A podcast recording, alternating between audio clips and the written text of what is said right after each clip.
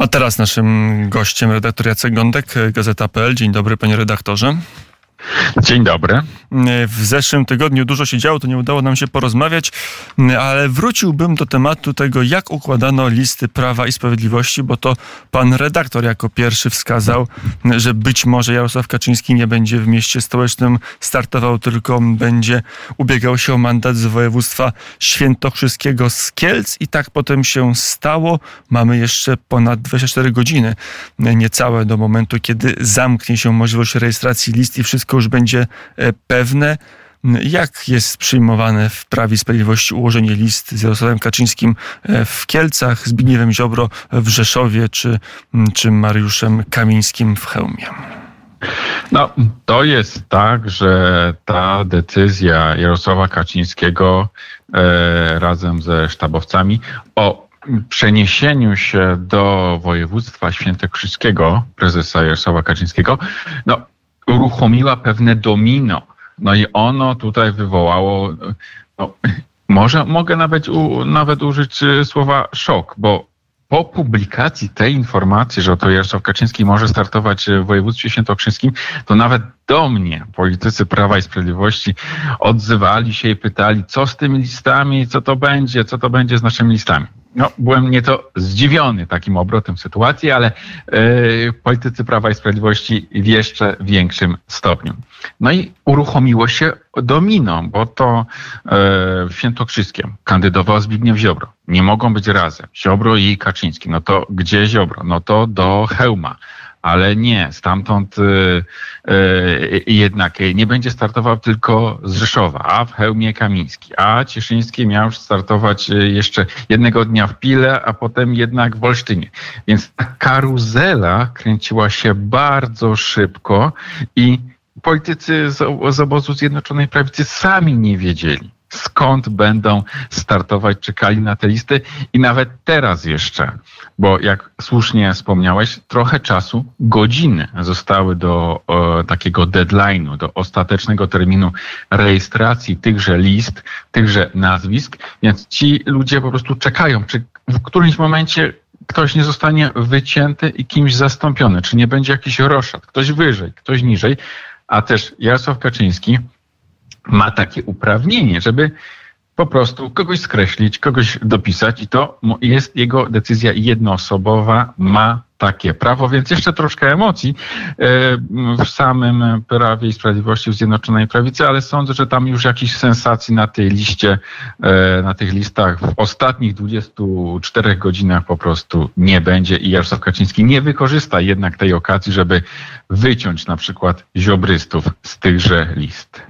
Chociaż takie spekulacje się pojawiają, o tym pisze Gazeta Wyborcza, że tak jeszcze może się e, wydarzyć. Obserwuję na żywo raz co, co, co godzinę, co trochę dłużej, e, odświeżając strony PKW. Tam się pojawiają z godziny na godzinę kolejne okręgi wyborcze, także w Prawie i Sprawiedliwości, ale tutaj tych okręgów jest no 10, około 10 opublikowanych, może 11, czyli jeszcze 30 okręgów czeka na to, żeby e, się za, zalogować oficjalnie złożyć je w PKW. Jest możliwość roszady. Co się mówi w PiSie o tej, o tej zmianie? Na ile ona e, może dać realny uzysk w ilości, w liczbie e, mandatów dla partii rządzącej?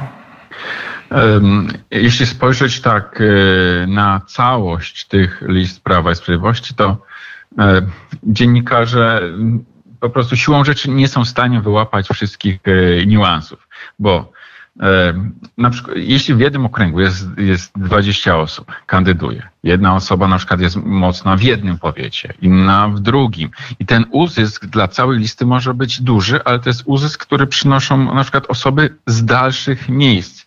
Nie tylko jedynki są istotne, ale ci, którzy są dalej, też mogą przynieść dużo e, głosów całej liście. Ale jeśli chodzi o same przenosiny Jarosława Kaczyńskiego do Świętokrzyskiego, no to kalkulacja jest y, dość jasna. E, to jest bardzo duży okręg. Prawo i Sprawiedliwość na 16 mandatów ma tam obecnie 10, a wedle sondaży mogłoby mieć ich raptem 8 A przenosiny Jarosława Kaczyńskiego dają szansę na to, że tych mandatów będzie jednak 11. No a w wariancie takim ultra optymistycznym, takim ekstremalnie optymistycznym dla PiSu, no to być może nawet jakoś rzutem na taśmę 12. Ale no to jest istotna różnica, bo 8 a 11 to są trzy mandaty.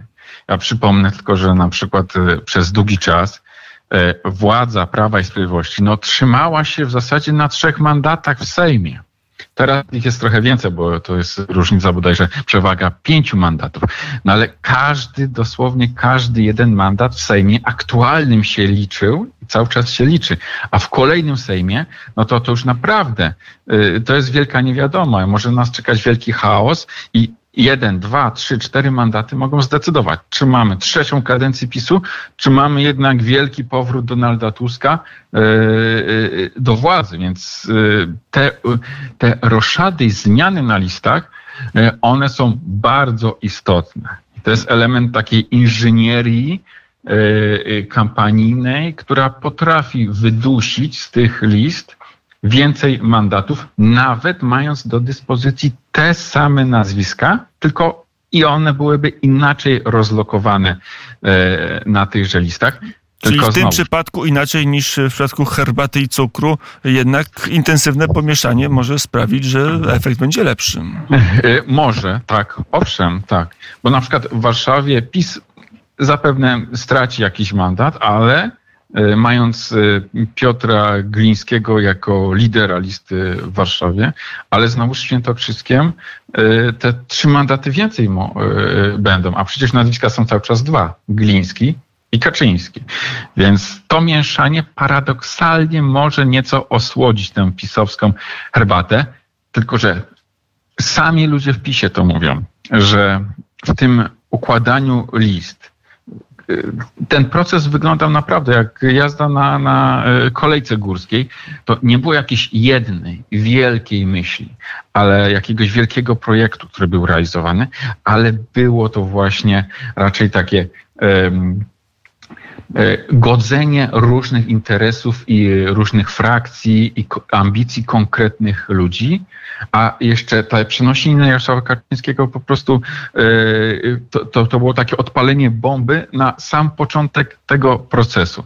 Więc będziemy mogli zobaczyć finalnie dopiero w dniu wyborów, jak te listy będą, jak to się mówi w slangu, e, będą pracować e, w czasie głosowania. No to skoro przy takiej nauce o wewnętrznym życiu partii rządzącej jesteśmy, e, też opiszmy, jak wygląda to ufrakcyjnienie list. Kto stracił, kto zyskał.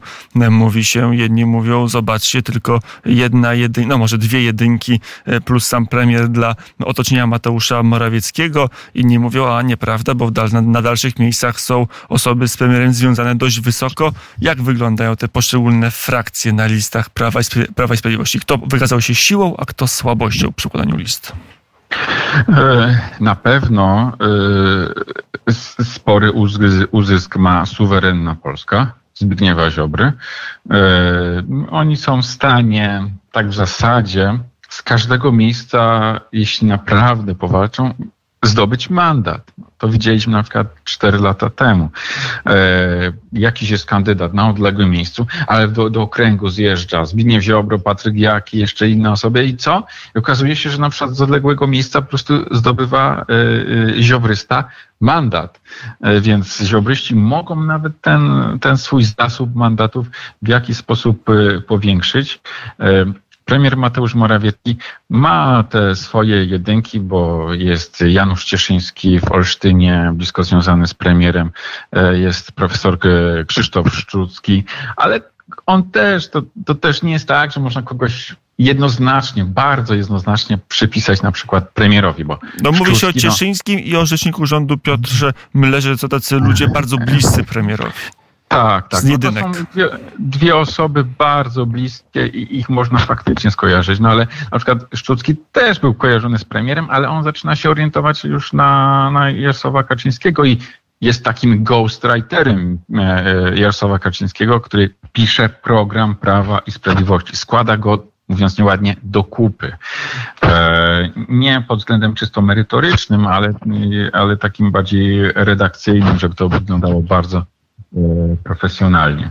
Więc premier Mateusz Morawski na przykład spójrzmy na, na, na Michała Dworczyka, byłego szefa kancelarii premiera. No, on był kiedyś jedynką, no teraz jedynką nie jest. Więc Ale jest, jest na trzecim strata. miejscu, a mówiono, że może w ogóle się na listach PiSu nie znaleźć. Tak, więc jest to strata, no ale nie strata taka totalna prawda? Więc z trzeciego miejsca można wejść do Sejmu spokojnie, jak się poprawi, poprowadzi dobrą kampanię. Z, z, tym nie powinno być jakiegoś y, takiego wielkiego problemu, ale widać, że konkretny człowiek premiera został zdepchnięty. I też na przykład e, panią minister e, zdrowia e, Katarzynę Sujkę też tak trochę kojarzono z premierem, Okazało się, że y, miała początkowo być na jedynce, okazało się, że jednak nie jest na jedynce. Więc te ruchy dokonywały się na przykład na dosłownie godziny, a nawet wręcz minuty przed ogłoszeniem jedynek. Premier na pewno będzie miał pewne grono bliskich sobie posłów. I cel premiera jest y, jasny, bo w przyszłym Sejmie każdy głos, jak już powiedzieliśmy, będzie miał wagę. I bardzo dobrze jest mieć e, taką mniejszość, bez której nic nie będzie się dało zrobić. Na przykład, jeśli ziobryści posiadają w aktualnym Sejmie 20 posłów, PiS nie jest w stanie w zasadzie bez nich niczego zrobić. Jeśli premier będzie miał powiedzmy 5, 7, 10 osób naprawdę sobie bliskich, e, no to, to też będzie taka mniejszość, blokująca, jeśli oczywiście PiS utrzyma się u władzy.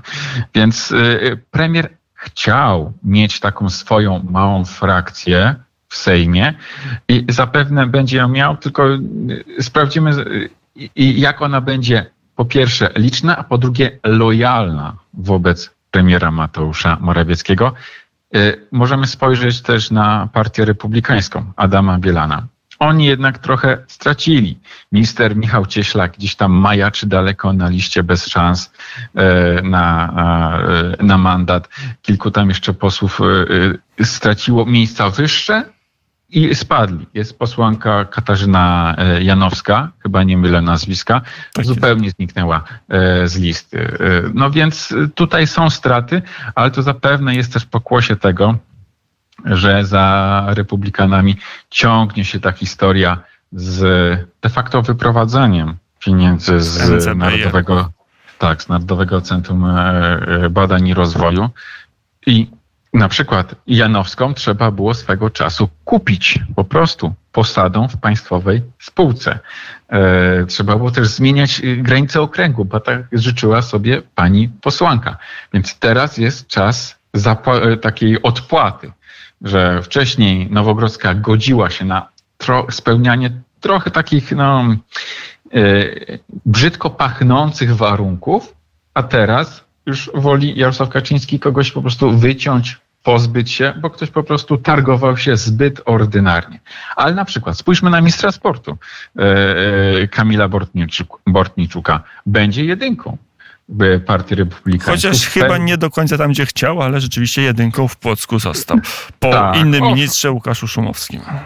Właśnie, więc y, będzie jedynką. Widać, że tutaj no, y, Partia Republikańska nie jest tak zupełnie stratna, ma jednak swoje pewne twarze i, i dość popularnego polityka, jakim jest Bortniczuk. No, będzie im mniej, jeszcze są inne frakcje, jeszcze jest minister Ociepa, ale to już byśmy wszedni weszli w bardzo e, taką już duże przybliżenie jeszcze życia wewnętrznego. Kukiz 15. O, jeszcze można... 15, tak, mnożyć tych e, frakcji. A jak na koniec naszej rozmowy chciałbym zapytać o taką już czystą kampanię. E, wydaje się, że od czasów referendum, ogłoszenia pytań referendalnych Prawo i Sprawiedliwość przyjęło inicjatywę, teraz jest pro program, codziennie jedna nowa propozycja, jedna lepsza, druga e, może ciut gorsza, ale wyraźnie widać, że Prawo i Sprawiedliwość no, zaczyna e, prowadzić w tej kampanii, zaczyna narzucać tematy. Widać, że Prawo i Sprawiedliwość nie przespało tych wakacji, nie rozjechało się na urlopy, ale jednak e, w zaciszu gabinetu pracowano.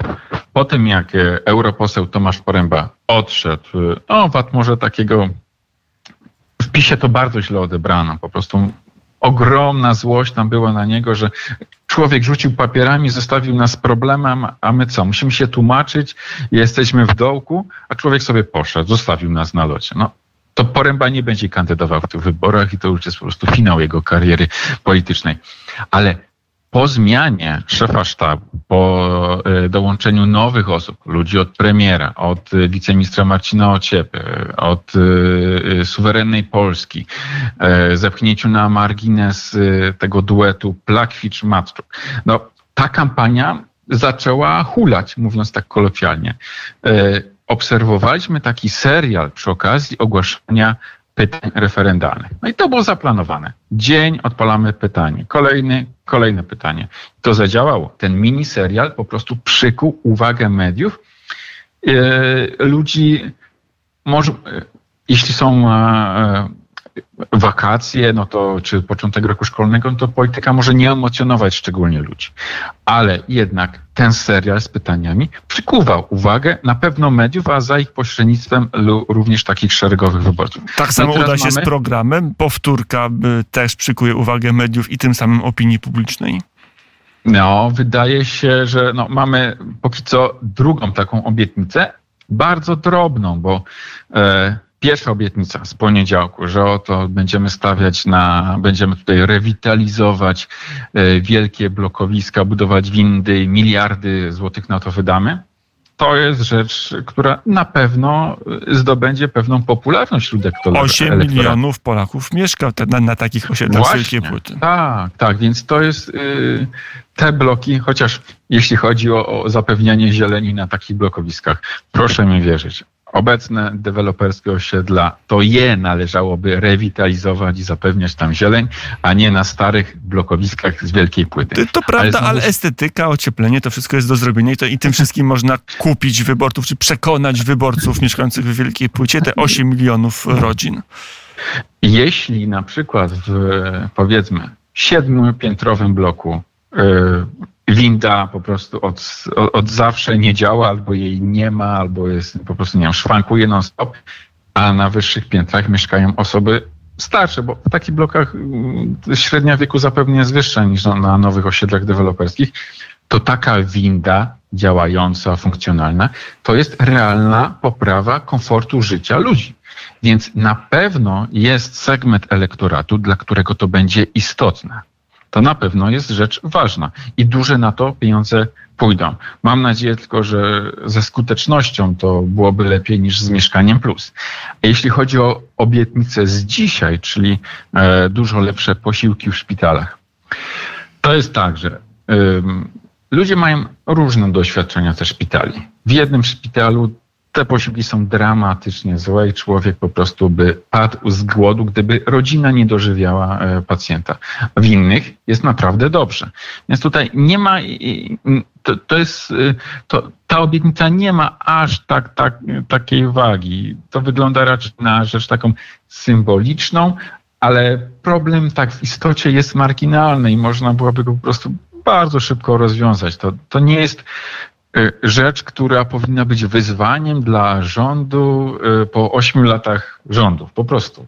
Więc to wygląda po prostu na pewien taki support, na przykucie uwagi na jeden, może dwa dni uwagi mediów i uwagi wyborców, a, a potem przejdzie się do kolejnego. E, będą dopiero bliżej weekendu. Pewnie ostatnie pytanie w tej chwili w Prawie i Sprawiedliwości. Kto właściwie nadaje ton w sztabie e, wyborczym? Jest szefem Joachim Brudziński, ma dużo do powiedzenia, a za Joachim Brudzińskim kto stoi? E, nawet dzisiaj rozmawiałem z jednym z, e, z jedną osób z, tego z obozu rządzącego i ta osoba wspomniała tak, że Jarosław Kaczyński w czasie kampanii to oddaje się trochę we władanie sztabu, we władanie ekspertów, no i przeniósł się do województwa świętokrzyskiego, e, ściągnął Joachima Brodzińskiego na, na szefa sztabu, no i tam sztabowcy pracują, a Jarosław Kaczyński jest do dyspozycji. E, w tym momencie na przykład e, obserwujemy e, kampanię w internecie, bardzo prężną, obozu Prawa i Sprawiedliwości. No i kto odpowiada za internet w sztabie wyborczym? W praktyce robi to europoseł, niedoszły kandydat na posła do Sejmu, Patryk Jaki. On się tym zajmuje, on ma posła, duże zasięgi w internecie.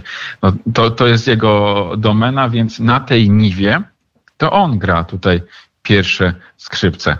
E, ale jeśli chodzi na przykład o, o wymyślanie pytań do referendum, no to głównymi promo, e, promotorami e, nowych pytań to był oprócz Patryka Jakiego też Adam Bielan i ludzie premiera Mateusza Morawieckiego. Też chcieli dodatkowych pytań. Więc to ja bym nie, nie wskazał jednej osoby, która to jest takim mózgiem tej kampanii.